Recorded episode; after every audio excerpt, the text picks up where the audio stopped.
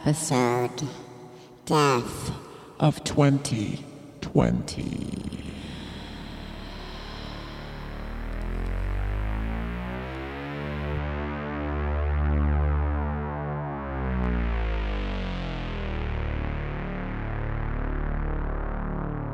Hi.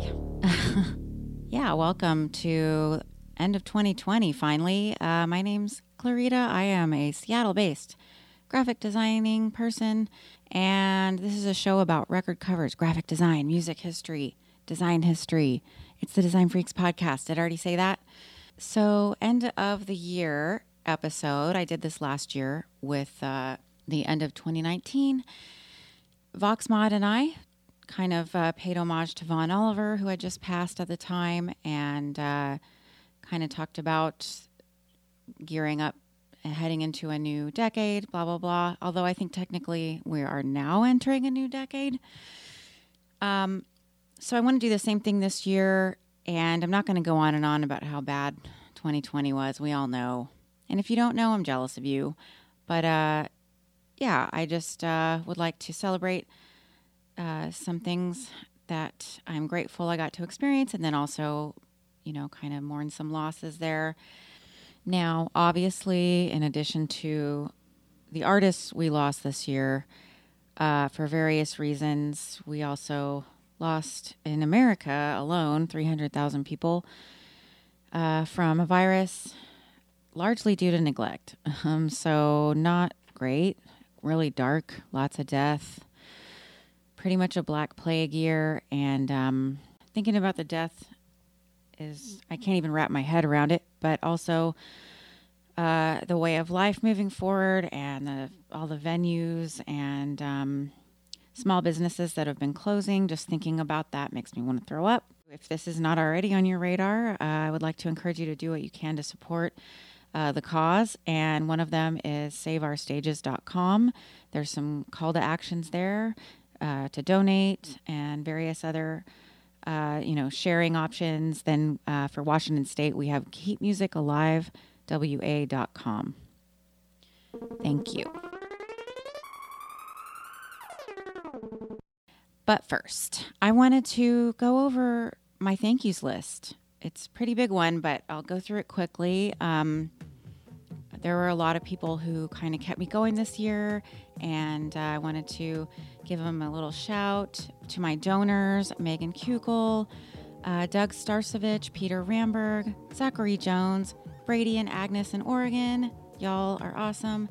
Uh, Stephen Paul Davis for the mic donation. Thank you so much. Uh, and Liz McCarty for helping when I was in a bind. Really appreciate it. And also appreciate suggestions, you know, words of praise just to keep me going. And I wanted to say a special thank you to Seattle's Gary Panter expert and post punk encyclopedia, Eric Whitaker.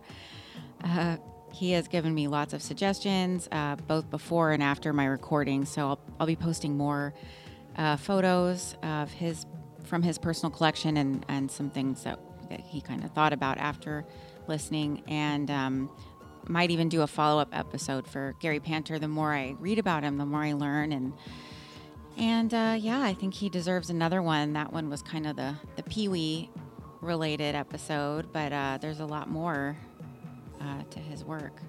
And uh, I want to thank Sonny Smith, Josh Manderville, uh, who reminded me of Charles Burns' comic Dog Boy when I was talking about him collaborating with Gary Panter, um, Liquid Television, all those things uh, that I also didn't bring up. That is a yeah another reason to do a follow up episode. Um, I wanted to say thank you to Sally Mears. She is a lithograph artist out of Edinburgh, Edinburgh, Scotland and uh, she let me know that she enjoyed listening while she was working, and I super appreciate that. Really cool. Jody Scheibel and Max Sympathy of the Weekend Review podcast, right out here in Seattle. That's W E A K in Review. Jason from Just Add Water Records in San Francisco. Rich Stevens, Dylan Larson. Thank you all so much. And if I forgot you and you reached out to me, believe me, it did make a difference, and it I appreciated it. Uh, I also want to thank, as always, John Dwyer for uh, the use of the song Jet in Jungle, which is my theme song. Um, and that's by his band Damaged Bug. And you can follow all of John's projects from the uh, his label, uh, Castleface Records, uh, from castlefacerecords.com, I believe, .org, no, um, or the Bandcamp. And speaking of music, the other songs on this episode are uh, two songs by a local Seattle band called Ecstatic Cosmic Union, or XCU.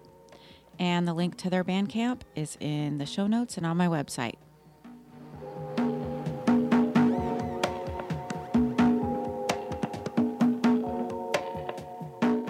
Big thank you to Ruinous Media and uh, everybody there Joe, Patrick, Chris, uh, all the people I've never met because we haven't been in the same room together because of COVID.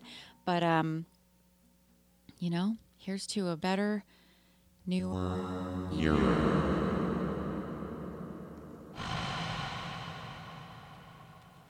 Welcome to episode 26, the death episode for 2020.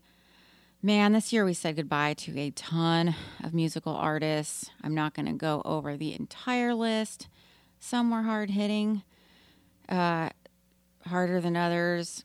Hal Willner, I mean, uh, we talked about it on the King Khan episode. Check that out if you haven't heard it. Um, and go to the episode page on my website for that, designfreakspodcast.com, to read the letter that Hal wrote. Um, behalf. Arish Khan, uh, aka King Khan, is I don't know if uh, if most people know this, but he is not a U.S. citizen. He was born in Canada, so Hal really wanted him to get the work visa to record an album here in the United States. I believe it was for the Marc Bolan tribute.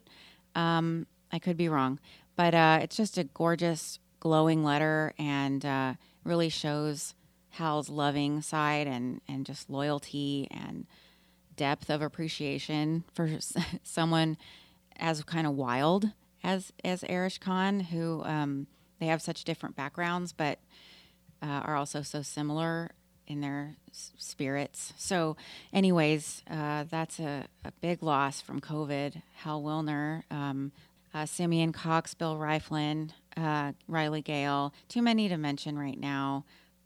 But of course, of the deaths, I think Simeon Coxe hit me the hardest because uh, I've been a big fan of Silver Apples. I mean, only since the 90s. I bought the album Contact in 1994 um, at 33 Degrees Records. And, you know, I've been thinking about him lately. Like, is Simeon okay? Are people checking on him? I hope he doesn't have COVID.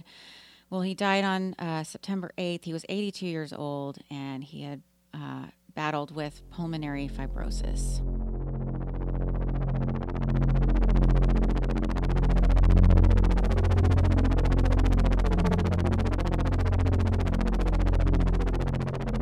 Want to talk uh, a little bit about my connection to the band a, a, tiny bit. When I got to see them, I talked to them twice.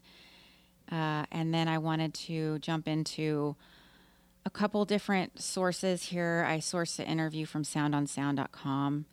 It was just an awesome interview with Simeon and um, a couple other uh, resources I found about the beginning of Silver Apples. If you're not familiar, uh, and if you are, I don't know, it's fun to listen to anyway. Uh, and then some uh, sort of stories about when they first started kind of taking off, uh, how they were perceived in New York, and then the demise of Silver Apples, the death of Silver Apples for the death episode. Um, it was the, you know, appropriately for a podcast about record covers, it was the record cover for the album Contact that ended the band. So I'm going to tell that story.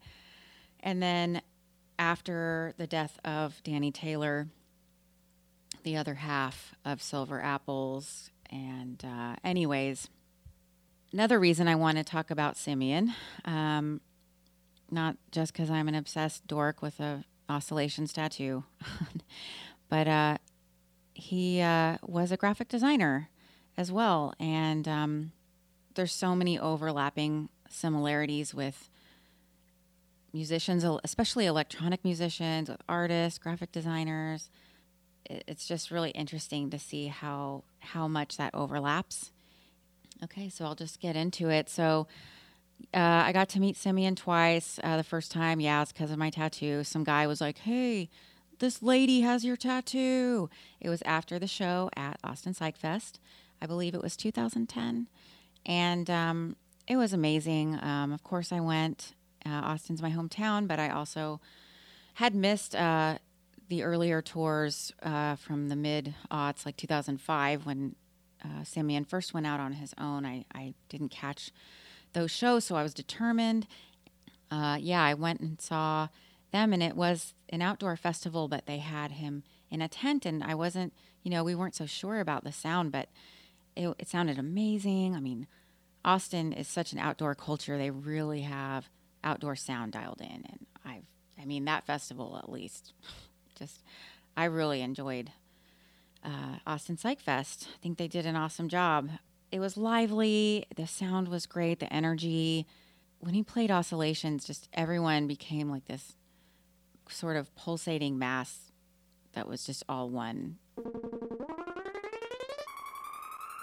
Afterward, he was like kind of signing stuff and standing around and like talking to people. And he had a shirt on.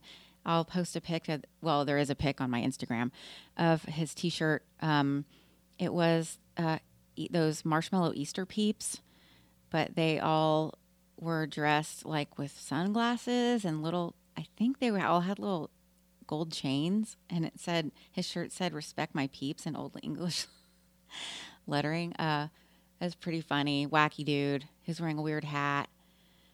Just a cool guy. He seemed so happy. Um, he was getting up there in years then, but you know, he seemed uh, energized by the crowd anyways, then I saw him years later at a uh, another festival here in Seattle.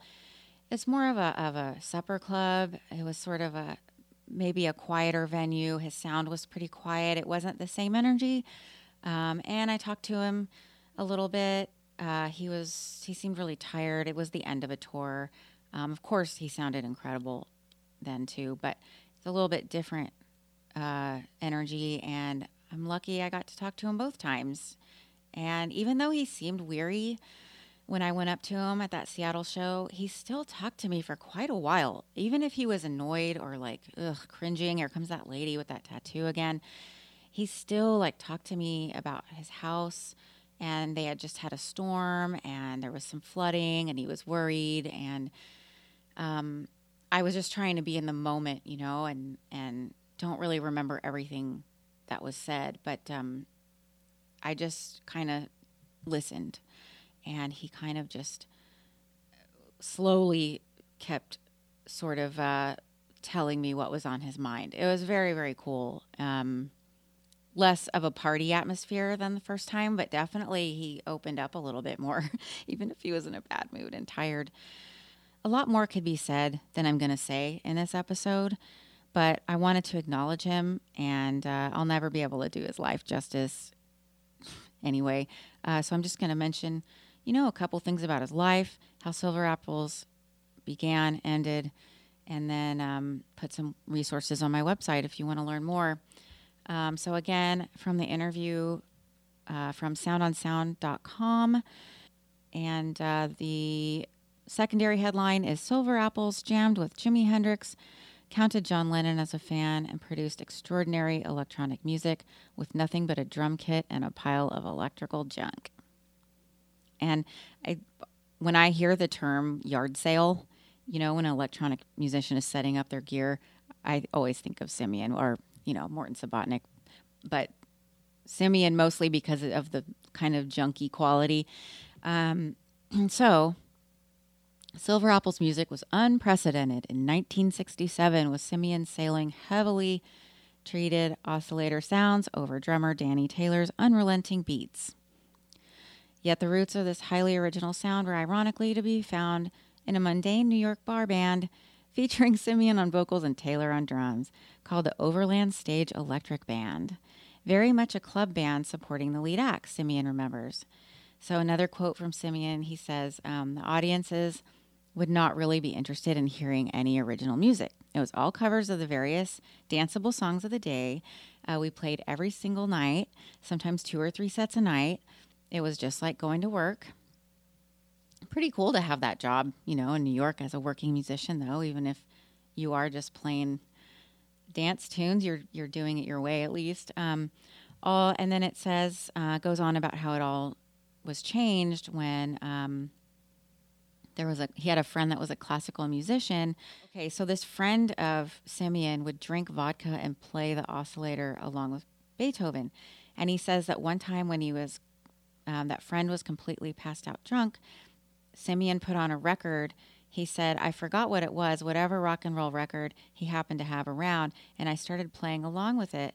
And I said, Oh my God, this works. I like this. I borrowed it from him, and eventually he sold it to me for $10.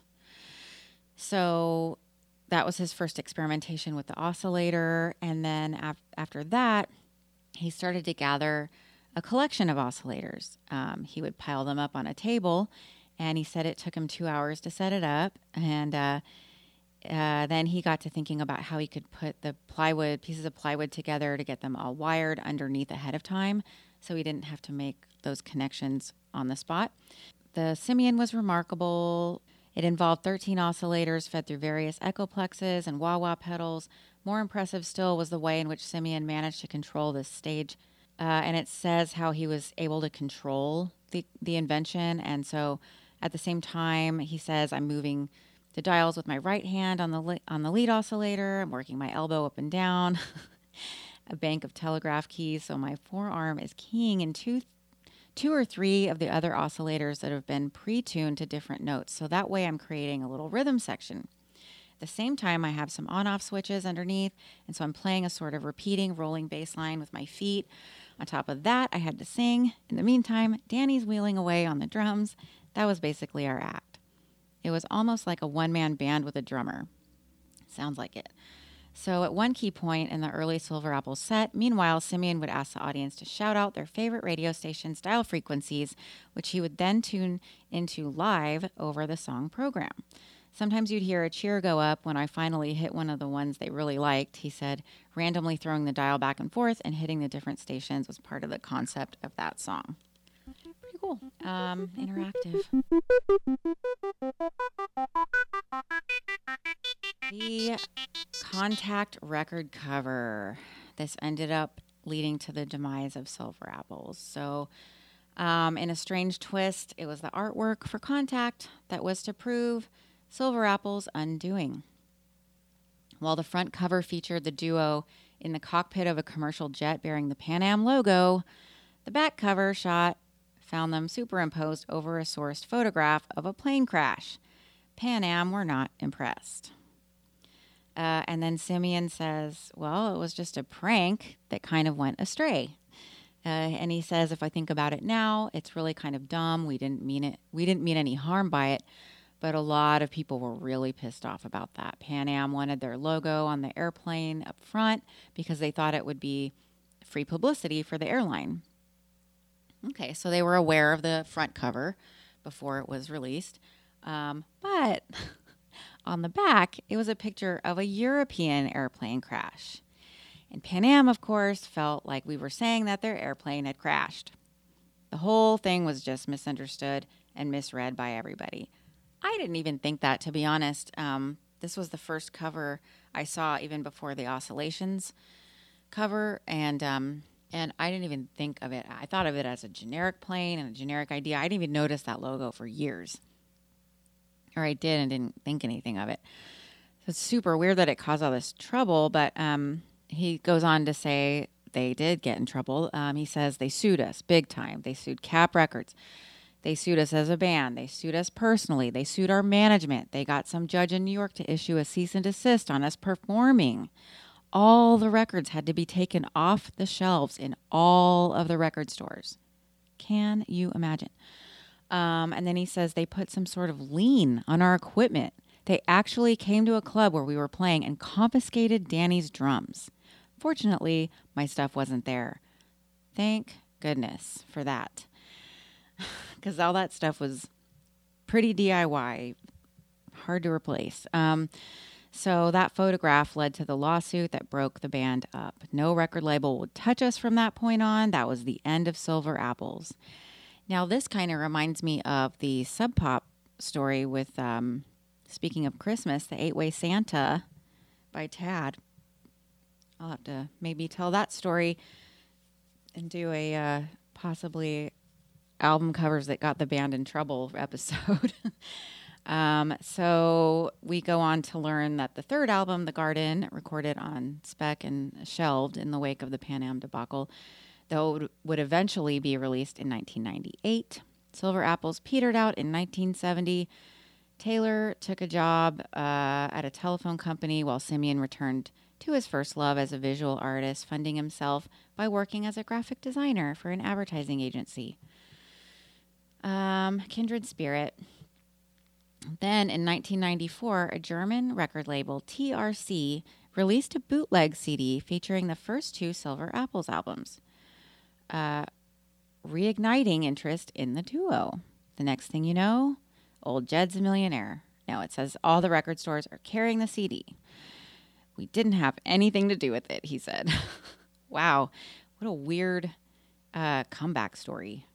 Um, so then in 97, so now they're becoming like kind of this underground sort of discovery uh, revival thing and uh, very hip.